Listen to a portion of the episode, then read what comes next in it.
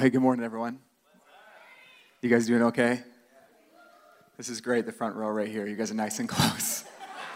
I love that. Just take a couple steps back. I'll save the lean in for the, the big point, you know, you'll know. I'm going to be right in. Well, it's really special to be with you guys. I love this church. Love Troy and Rachel and Rachel and Shane and love the dream team here. I'm inspired by it. It's like stunning walking in the door and feeling so welcome and so thought of. I think I was offered coffee like three times. I only took it once, or else I'd be buzzing up here. Um, no, I really love being here, and it's an honor for Rach and I in this season of life to be able to like lean on friends like Shane and other people like that as we're thinking, oh, what does this look like to plant a church? And been really inspired by your journey.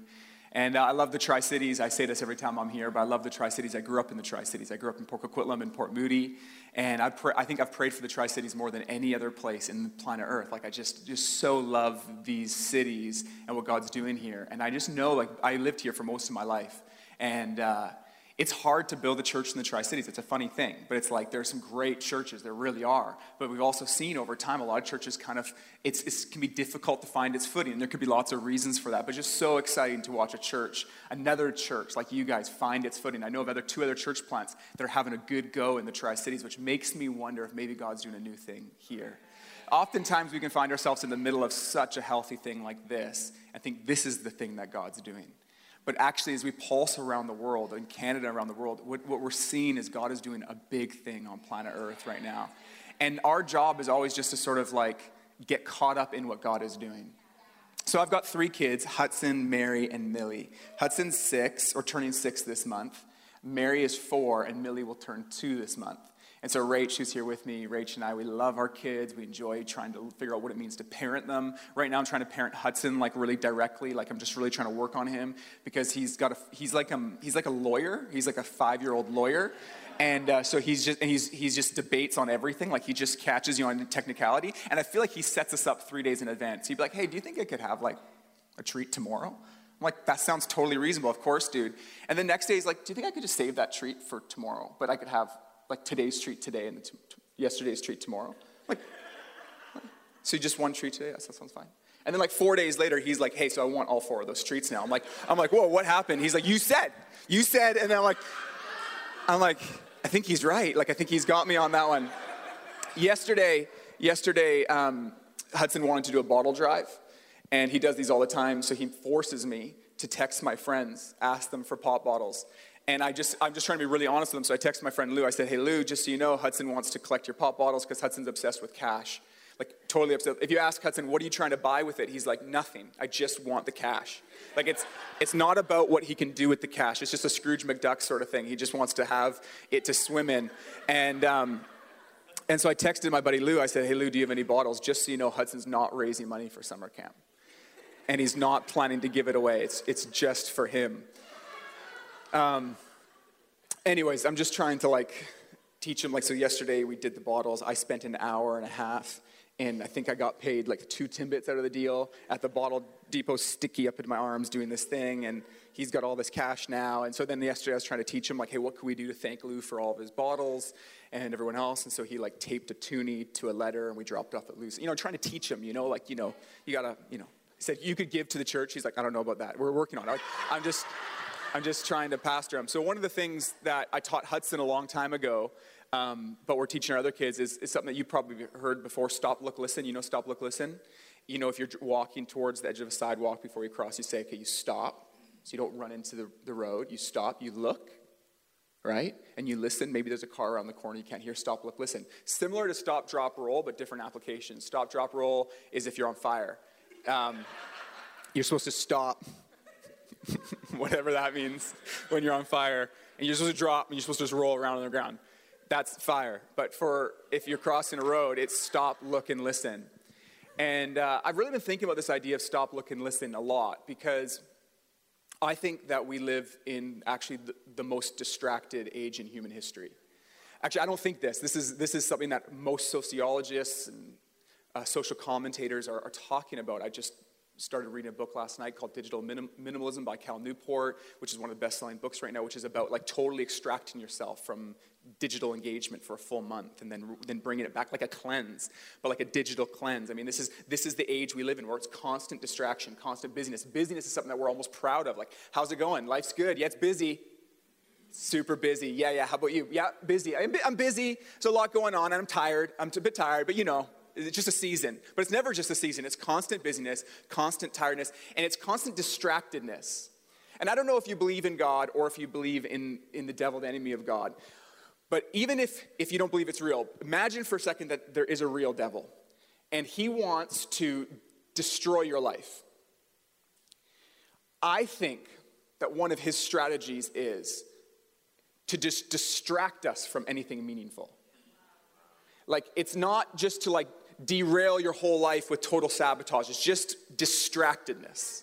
Like, just so you can't get beneath the surface in relationships and you can't quite feel stable or grounded. And there's always this low grade anxiety that can rule your life. We're distracted people. In fact, anxiety and, and, and as a relationship to anxiety, depressive related outcomes are the highest they've ever been in human history amongst teenagers. Since 2009, so they compared 2009 studies to 2017 studies on depression amongst teenagers, and it's up 60% in direct correlation with the uptake of smartphones. So we live in an age of distraction distraction, of busyness. There are more ads that you will see in a day than somebody would have in a decade in 1950s. Like you're, you're just, you're surrounded by constant things asking for your attention. And so in the midst of distraction, I really do think we need to learn to stop and look and listen. Like we need to figure out what does it mean, like just in one moment in the day to stop and to look and to listen and there's a lot of applications for this, but there's one in particular I want to consider this morning. And it's actually to stop, look, and listen and see other people. Just see other people. Have you ever thought about how many people you walk past in a day? Like drive past. This morning, as I was obviously reflecting on this message, I'm, I, I never see them, but as I was thinking about this message, I could even see on the freeway 100 kilometers an hour this way, they're going, I could see faces. And what's a, it's, it's actually quite overwhelming to even try this is to consider where are they going? Where have they been? What are they going through? It's almost too much to bear. But I think one of the things that's interesting is that we can go through a whole day, past thousands of people, hundreds of people, dozens of people, whatever your day looks like, but not see them. Because we have so much stuff going on. And as a result, we can find ourselves actually as followers of Jesus. I know not everyone here is a follower of Jesus. And so for some of you, this is, I think it's really important. If you're not a follower of Jesus, to listen in on this conversation about what it means to be a follower of Jesus so you can work this out for your own heart. But as a follower of Jesus, one of the things that we're, one, part of the full life that God has invited us to is a life free of distractions. Well, sir, let me say, a life free of shallow distractions so that we can be distracted by the real meaningful things. One of the invitations of following Jesus, actually part of the full life, this is interesting, part of the full life that God has for you, every one of you is invited to full life in Jesus. He said, I came to bring life and life to full. Part of the full life that He's invited you to is a life caught up in seeing and serving others. And so, one of the ways that we can find ourselves not keeping in line with God's plan for our lives is actually just to spend our whole lives trying to see and serve ourselves. And this is the paradox of the kingdom of God. Is that fullness of life is found when you're liberated from self-centeredness and you're free to serve God and then serve others. That's actually, that's actually full life. It's total, it's, and it, it's the great adventure of being like, man, I used to think my income was about me, but now I realize it's actually about others. I used to think my whole day was, how can I, what can I get out of the day? But then I realize my day has actually a renewed purpose as I can serve and love others. We need to stop, look, and listen because we're constantly distracted, and as a result, we don't see other people. The early church was famous for seeing other people. So there's historians that have tried to go back and make sense of the growth of the church in the first 400 years. Because I know it's hard to imagine this now with there's like 2 billion people who would call themselves Christians around the world. And that, you know, you, you grew up in Canada and we celebrate Christian holidays. It's hard to imagine that there was a day where there was just hundreds of Christians on the other side of the world, in, in and around Jerusalem and the surrounding areas. Just a few hundred and then a few thousand. And I mean, it just started with one man, Jesus, who came and brought some disciples around. It's hard to imagine. The reason why it's, it's really confusing for um, historians is to make sense of its growth in the first centuries. And the reason why is like this movement had no money, had no political power. In fact, it was the opposite.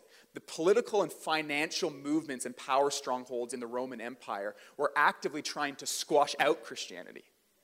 Like, like, like, and this, this is whether you're followers, or this is historical fact. You can go back. They're actively trying to squash it out because it was a threat to the power structures of the day. So even within Judaism, they're trying to maybe squash this thing or fringe this thing. But then in the power structures, the political power structures, they're actively trying to remove Christianity. So the question is, how did they grow in the first centuries? And there's a lot of reasons this, but one historian, Rodney Stark, says that one of the things that stood out amongst Christians in the first centuries was their care for the poor and the broken. Like there's there's stories, and these are true, of like there would be like plagues that would go through towns and villages, and they didn't have cures for these plagues. And so what people would have to do is they would leave their friends and family that were affected by this plague, and they would leave and abandon them. And Christians would go into those towns and villages and then bring care and love for those who had been abandoned. And those that would survive would become followers of Jesus. And this was actually a part, the first Christians were famous for fasting a meal every day so they could give a meal away. And there's even, even um, rulers in the Roman empires would write, We've never seen people who don't just care for their own, but care for those who are not their own. I mean, this is what Christians were famous for, was seeing the need and responding, seeing the need and responding. And this is the life that we see modeled in Jesus. A guy who's not so busy that he can't be distracted. There's all these accounts of Jesus walking here and someone who's poor or sick or broken. And he, he pauses and he sees them. I don't know what you've heard about Jesus or what your experience has been with Christians. I just invite you maybe this summer to read the Gospels Matthew, Mark, Luke, and John, and you'll see someone you've never met before. Like, there's just no one quite like Jesus because, like, sometimes people make, try to make Jesus into this, like, really nice Canadian type guy that doesn't cause any issues. And he's not like that at all. Like, there's parts of Jesus that is so offensive to my Canadian sensibilities the way he confronts people, the way he confronts injustice, the way he doesn't like pander to people's desires. I mean, he's just totally his own guy. I've never seen anyone like it. And then you see the way he treated people, like he just refused to play into any social or financial power structures. I mean, like he just, he would relate, he would tell the truth to anyone, he would treat everybody the same. And then he had this bend towards those on the margins, and you'd see people who are broke, and just the way he would pause and dignify them and see them. I mean, it's just staggering. Just invite you this summer just to read the Gospels and just look at the person of Jesus. The text I want to look at this morning is in Matthew chapter 9. And it's a really important book, text in the book of Matthew. And so, Matthew, Mark, Luke, and John, four Gospels. And the Gospel writers are doing a couple things. The first thing they want to do is they want to like capture historically reliable account of some of the things that Jesus did in his lifetime. But they're also, it's, it's kind of an apologetic of sense. It's an apologetic first about who Jesus was. And the primary claim of all four Gospels that Jesus was not just a man, that he was God, that he claimed to be God, that there's evidence through his life, death, and resurrection that he was God. But then there's, they're also trying to unravel the teachings of Jesus and how Jesus is planning to outwork his mission on planet Earth over time. And so this text captures a lot about the way in which Jesus wants to see planet Earth change. Let's, let's read the text together. If We can throw it on the screen. It says this It says, Jesus went through all the towns and villages. So we're in Matthew chapter 9. So we're, nine, we're eight chapters in. We're eight chapters are done. It says that Jesus went through all the towns and villages, teaching in their synagogues, proclaiming the good news of the kingdom, and healing every disease and sickness. Let me just pause there. So what's happening in that verse is he's almost summarizing, Matthew, the writer, is summarizing the last four chapters. So if you flip through the four chapters before, you're going to see him doing exactly that, proclaiming the good news of the kingdom of God, healing all kinds of sicknesses and disease, teaching the synagogues. So he's saying, This is what you've seen so far. And then it says this it says, When he saw the crowds, he had compassion on them because they're harassed and helpless, like sheep without a shepherd. So he's, he's seen a crowd of people that's gathered, and Jesus is coming to the end of this kind of ministry phase. And then there's just this, this real moment in time where he sees a group of people and he has compassion on them. We'll talk more about that in a second. And then it says this. It says, Then he turns to his disciples. He said to his disciples, The harvest is plentiful, but the workers are few. Ask the Lord of the harvest, therefore, to send out workers into the harvest field. And then I don't have it up on the screen, but I want to read verse 1 of chapter 10 to you. It says, Jesus called his 12 disciples to him and gave them authority to drive out impure spirits and to heal every disease and sickness. There's three things I want to show you. First, I want to show you the mission of Jesus. I think this text describes the mission of Jesus. Second, the motivation of the mission of Jesus. So this text shows us what is the mission of Jesus. Matthew wants to see this is what the mission of Jesus is. And then he wants to show us what is the motivation of the mission of Jesus. And there are a lot of different motivations for a lot of different types of missions, aren't there? Like everyone's driven by different things. You listen to an interview with Jeff Bezos or Steve Jobs or whatever it would be, and you wonder what's their motivation. For some of them, it's like, hey, I had this dream in my heart. My motivation was just to fulfill my dream. Other CEOs and business leaders, the motivation is financial gain, conquest. For others, it's I want to make a difference in the world. I want, you know, different motivations for different missions for different people. So we're going to discover what the motivation of the mission of Jesus. And then lastly, we're going to see what the invitation to us is to join Jesus in his mission. First, the mission of Jesus. It says that Jesus went around the towns and villages proclaiming the good news of the gospel and healing disease and sickness everywhere. This is what Jesus did. And is what you're going to see all through the gospels. You find him on every corner, proclaiming. What's this idea of proclaiming? Jesus went around literally announcing to people that would listen some really, really good news. Like, really good news. The message of Jesus, the good news of Jesus, the gospel of Jesus was hope for hopeless people. Are you, do you feel like you're out of hope? There's hope for you. If you feel like you have a broken past, his message was you've got a future. To the anxious, it was peace. To the broken, it was restoration. To the lonely, it was that you're never alone. His message, the good news of the gospel, is you can know God. I mean, he was speaking to a diverse group of people. He was speaking to some people who were wildly religious, that were wrapped up in a religious system that had all these layers and boundaries. Where, like, if you were, um, if you were, for example, a Gentile woman, so a non-Jewish woman, you couldn't even walk in to the place where they would go and try to encounter God in the temple. But if you were like a Jewish woman, you could go a certain distance in. But then you couldn't go any further. But then if you were a Jewish man, you go a little bit further. And then if you if you offered certain sacrifice, and if you were, you know, certain things, certain people, and there's all these layers and all these rules. And to those people, he said, all these walls and divisions, I'm tearing them down. You can know God. No matter who you are, what you I mean, massively good news for those wrapped up in a religious system. There is all, he was also speaking to a lot of people who, who worshiped hundreds of gods and constantly lived in fear, not relational gods, gods that kind of ruled the world and you're constantly living like, where do I stand with God? He came and said, you can have a right relationship with God. Not, not, not try to constantly live in the tension of like, he says, there's one living God and you can know him, and his message for you is love. I mean, so he went around good news for people who are uh, uh, agnostic or atheist. The message was, hey, your life has meaning and purpose. There is a living God and you can know him. And when he went around proclaiming the good news of the kingdom of God, the message of the kingdom of God was also this idea that we really got to talk more about, which is the idea that the kingdom of God is closer than you think. So Jesus went around saying the kingdom of God is not just far away, it's actually come close. It's something that is coming in its fullness in the, in, in, the future, but it's also inaugurated in my coming now. And the kingdom of God is, is God's rule and reign. It's, it's his power and his love and his justice and his mercy and his peace. It's God's kingdom, how God wants it to be. He says it's not as far as you think, it's at hand and it's coming. And Jesus came to say the kingdom of God is at hand. Good news. And then he said this He says, Are you poor? The kingdom's for you. Are you broken? The kingdom's for you too. Have you messed up? Kingdom's for you too. Like he came and just dropped all of these walls down and all the narratives, all the social class narratives, all the religious class narratives, all the, he destroyed them all. He went around proclaiming good news. And then it says that he was healing sicknesses and disease. And we see this again and again, him laying hands on the blind and they begin to see. The lame walking. One of my favorites accounts is in Matthew chapter 8.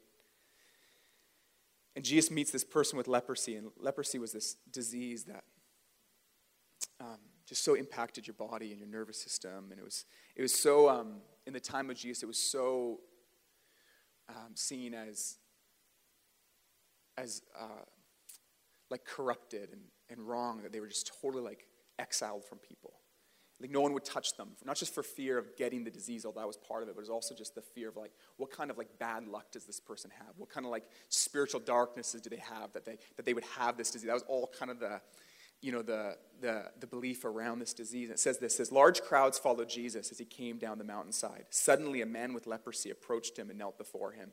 Lord, the man said, if you're willing, you can heal me and make me clean. It says that Jesus reached out and touched him. I'm willing, he said. Be healed. And instantly the leprosy disappeared. I love that he healed him. But just as much, I love the way he healed him. Like it says that Jesus reached out and touched him. And nobody in this time would have touched him. And Jesus didn't need to touch him. Jesus could have been like, if he's a, you're healed. He could have done that. But we see all this compassion. I mean, there's just no one like Jesus. The ministry and mission of Jesus was to proclaim the good news of the gospel, to heal sicknesses and disease, and to do it in the way of love. And he's still doing it today. It wasn't just there and then, it's here and now. He's still proclaiming hope to the broken, peace for the anxious, love for the isolated. He's still healing bodies and minds and hearts and relationships, and many people in this room could testify. My marriage has been healed by Jesus. Just this week, I met another person whose addiction to alcohol. I mean, he was just addicted for years, alcohol and drugs. I, I hadn't seen him since high school. I said, Bro, how's it going? He says, Dude, two and a half years clean. Two and a half years clean. Man, he's still doing it today. He's still doing it today. Porno- I, I just hung out with a guy who was totally addicted to pornography. It was sabotaging an entire marriage. Totally free. Totally free. Not just in a zap, but just in the process of following Jesus in the context of Christian community. I've just seen people addicted to gambling set free, marriages on the, on the edge of breaking, restored, people totally gripped by fear of what's going to happen tomorrow, finding peace. I mean, God is doing it today. What He did then and there, He's doing today. His mission hasn't changed. God's at work on planet Earth. Second point the motivation of the mission of Jesus. It says that when Jesus saw the crowds, he had compassion on them. And this word compassion literally means in the original language moved in his gut. So I don't know like what compassion means to you. This is the only language word we've got in the English language, but the, what's really going on here it says that his his gut hurt with love towards them. Like he was he was moved, like it was a physical response to the nature of love and compassion he felt for the crowd. And he would have seen in the crowd political oppression, spiritual oppression, physical oppression. Have seen so much brokenness. And as Jesus gazed at the crowd, his heart was moved with compassion. And I just want to pause here for a moment and just ask you when you think of the way that, that God looks at you, do you feel like he looks at you with compassion? The Apostle Paul said that Christ is the visible image of the invisible God. In other words, if you want to know what God is like, look at Jesus. And what we see is Jesus seeing a people who were marked by all sorts of brokenness, including brokenness at their own hand, their own sin, their own shortcoming. The narrative that we often end up in our imaginations, and I think that the world thinks about God, is if He is real, He's just constantly disappointed in us. And he's just constantly like, there's a look of disapproval and distaste. But what we see here is love, a look of compassion. Um, my friend Jaden uh, recently shared just his own, his, a, a lot of his own struggles with different sin in his life. And he described this moment um, when he, when he was praying with God and he felt like God took him back to a memory when he was a young kid where he was first exposed to some of this sin. And what he experienced with God in prayer was God almost with him saying, You were just a kid. And I know that sounds like a small line, but it was like he felt all the compassion of God's towards him and said, Hey, when this whole thread started, you're just a kid. And it was almost like in that moment, it just broke him open. He'd just been beating himself up so badly, thinking he's a constant disappointment to God. But then to see the compassion of God, even in the midst of his brokenness, liberated him. Just to stand face to face with God. That's the only place you can find power. That's the only place you can find hope in the midst of your sin. And just to know that he looks at you with compassion. And imagine if the city of, of Coquitlam or the city of Port Coquitlam or Port Moody or wherever you're from could know that the way that God gazes at us is with compassion. Like his gaze towards the city is compassion. What is compassion? It's a heightened awareness to the needs of others. Jesus constantly aware of the needs and responding. Are they hungry? Let's feed them. Are they sick? Let's heal them. And the deepest thing that he's compassionate towards is towards the fact that they don't live with the knowledge that God is for them and they can know God. They don't live in relationship with their Maker. And so his heart is, is moved. That's what we find him proclaiming. I'm just so thankful that the motivation of the mission of Jesus was compassion. Sometimes, and, we, and I repent for this. Sometimes the mission of Christians is motivated by guilt. Maybe you've felt like you need to share your faith or help at church because you feel guilty for not doing enough. And while the activity might be fine, the motivation's actually exhausting at best, corrupting at worst. We also see a lot of movements that are motivated by power. Sadly, even movements named like Christian movements.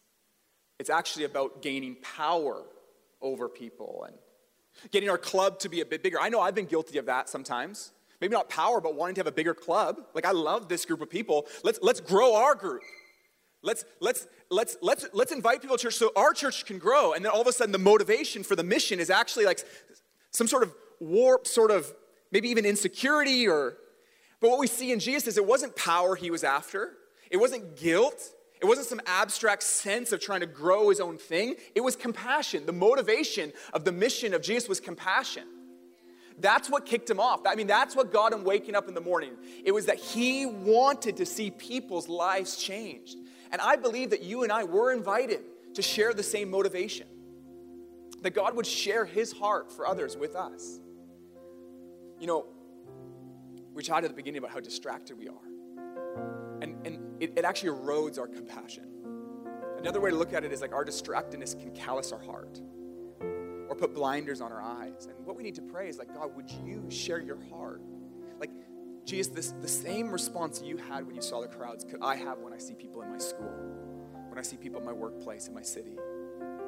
Because he wants to share that, that love for others. Man, we can be so guilty of being judgmental. When God touches our heart with compassion, the judgment just melts.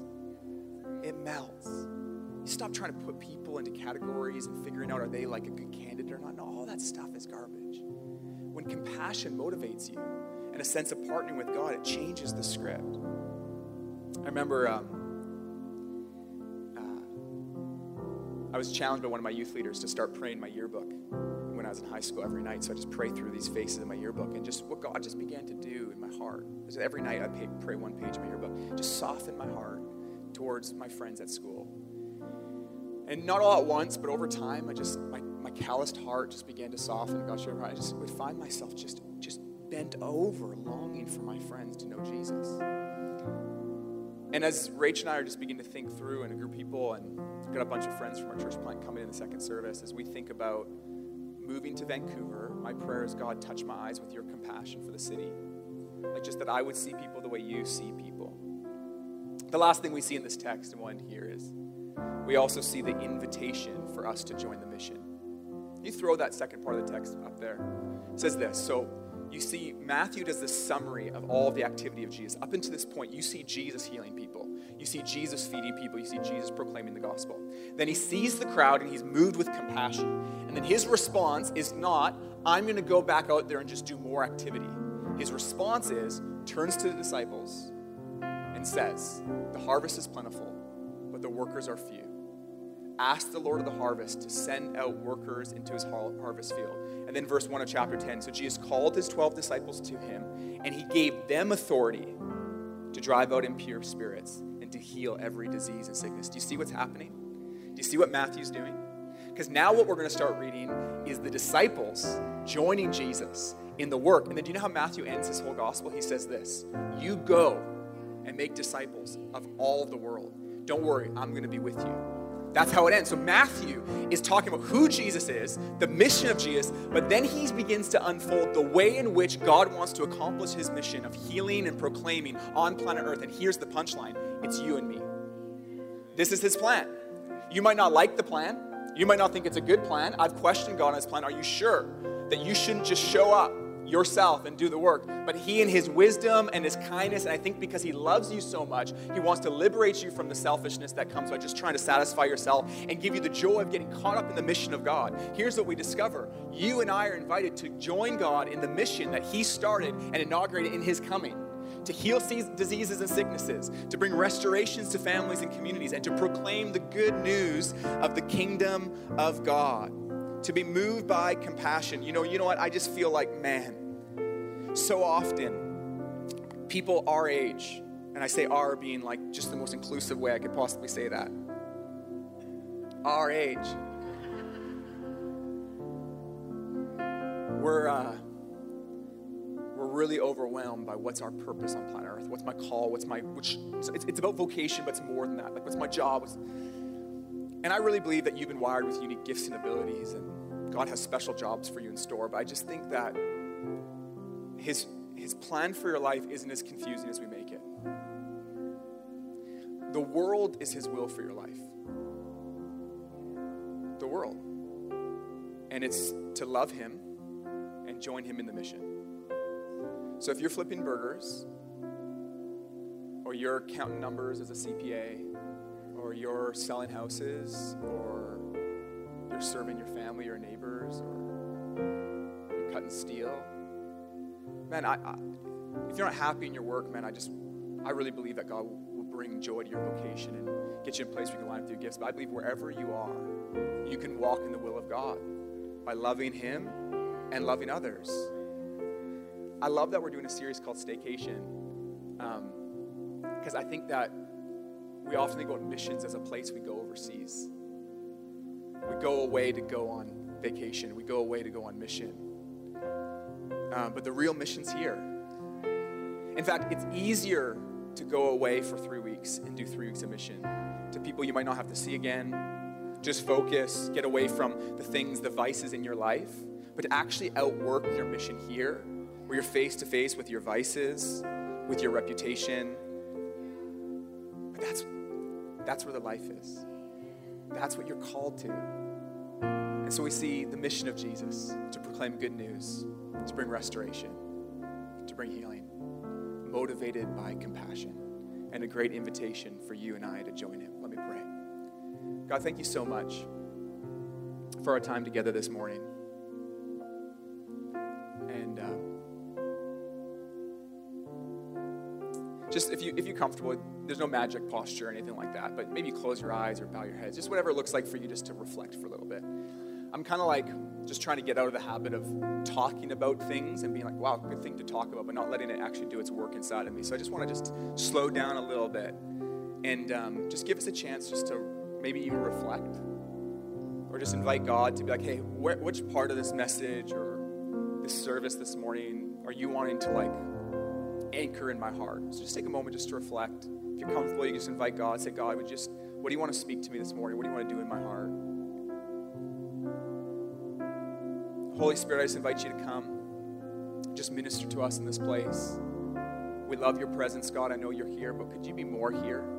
Just like awaken our senses to you, come and reveal yourself and, and do the ministry that you love to do, God. I just ask that you do even more than we expected on Sunday morning. Even now, as you just come and one of the first things I think I want to just pray for specifically is I just want to I want to pray that God would just help us have a revelation of his compassion towards us.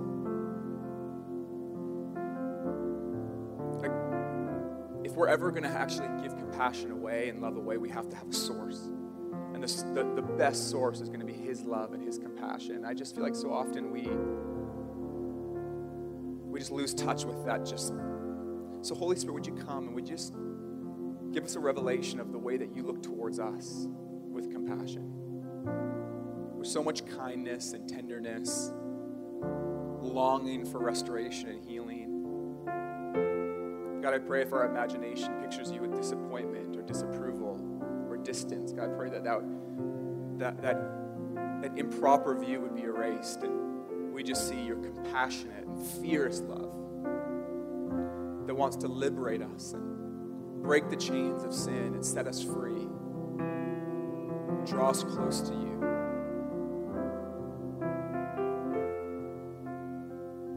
If you're here and you're like me and you are, you know you're just distracted.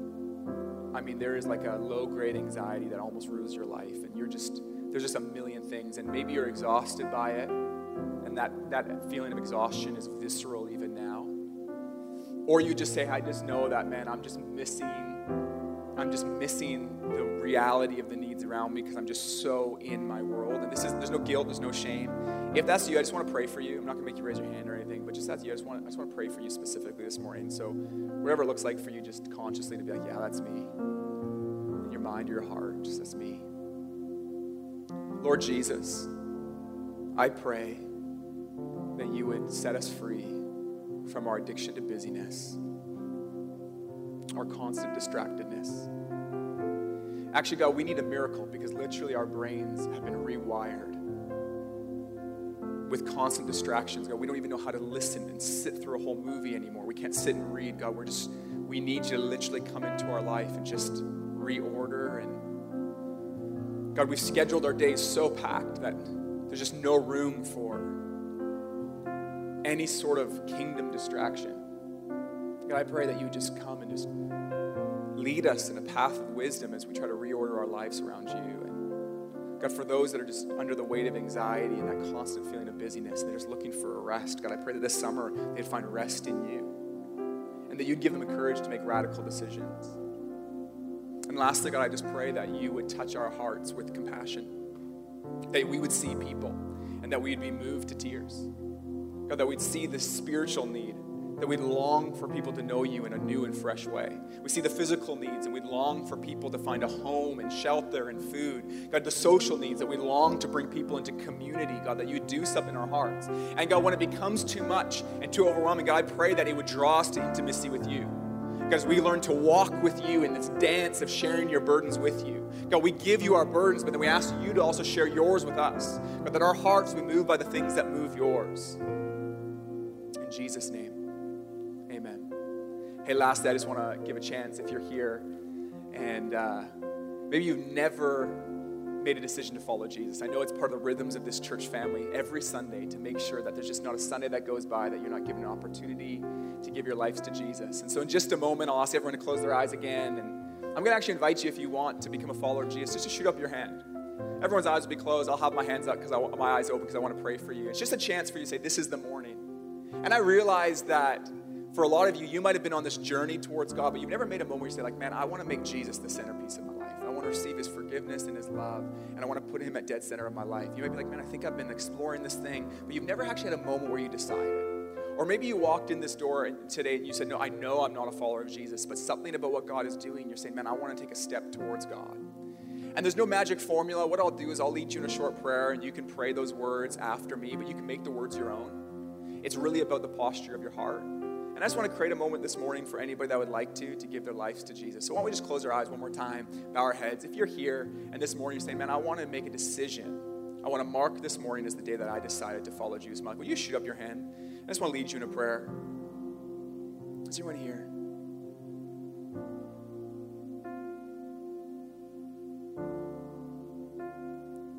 Okay, here's what we're going to do. If you shut up your hand, or if you're like, man, I want to pray that, but I didn't have the courage to do my hand, why don't you just pray this after me? And if you're a follower of Jesus, you can just whisper this along. Why don't you say this? Say, Dear Jesus, I thank you that you love me. You had compassion towards me. And I don't believe I deserve it. But I want to receive your gift of love, your gift of forgiveness. God, all of my past, the good, the bad, I'm giving it to you. All my future, my dreams, my hopes, my fears, I give it to you too. Thank you for your forgiveness, for giving your life for me. And now I'm inviting you into my heart. To be my friend, my Savior, my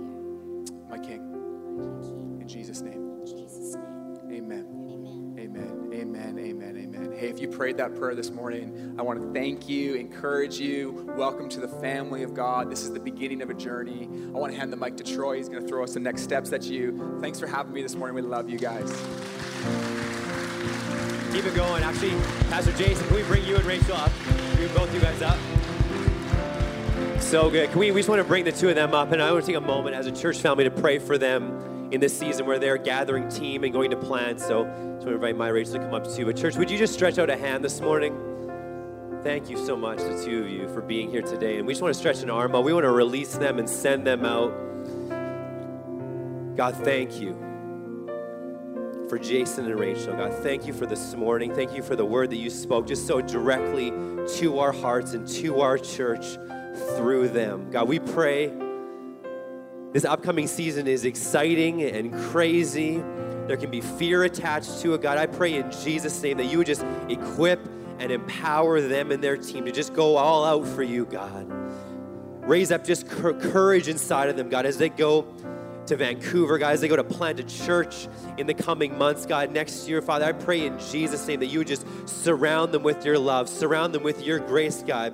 For that as they go into this day, wherever they plant their foot, God, that you would give them just complete complete freedom, God, to share your word, God. I pray you'd open doors that are, shut right now, God, that you would open huge doors, God. We pray for provision for them, God, for the money needed to launch a church in one of the most expensive cities on the planet to live. God, I pray in Jesus' name, you just open up the relationships that they need, God, in Jesus' name. Thank you for the mission and the calling and the purposes on their life, God. We stand together as Resonate Church with them today, God. We're so proud of them. Thank you that you're smiling on them, that you're going ahead of them even right now into that city, God. I just thank you in advance for the lives that will be changed, the, the healing that will happen in the city of Vancouver because Jason and Rachel decided to take a step out of their comfort zone and into the fullness of their purpose and your plan for them, God. We just stand with them today. We love them. And in Jesus' name we pray, amen and amen. Come on, can we give it up one more time for Pastor Jason and Rachel? Thank you guys so much.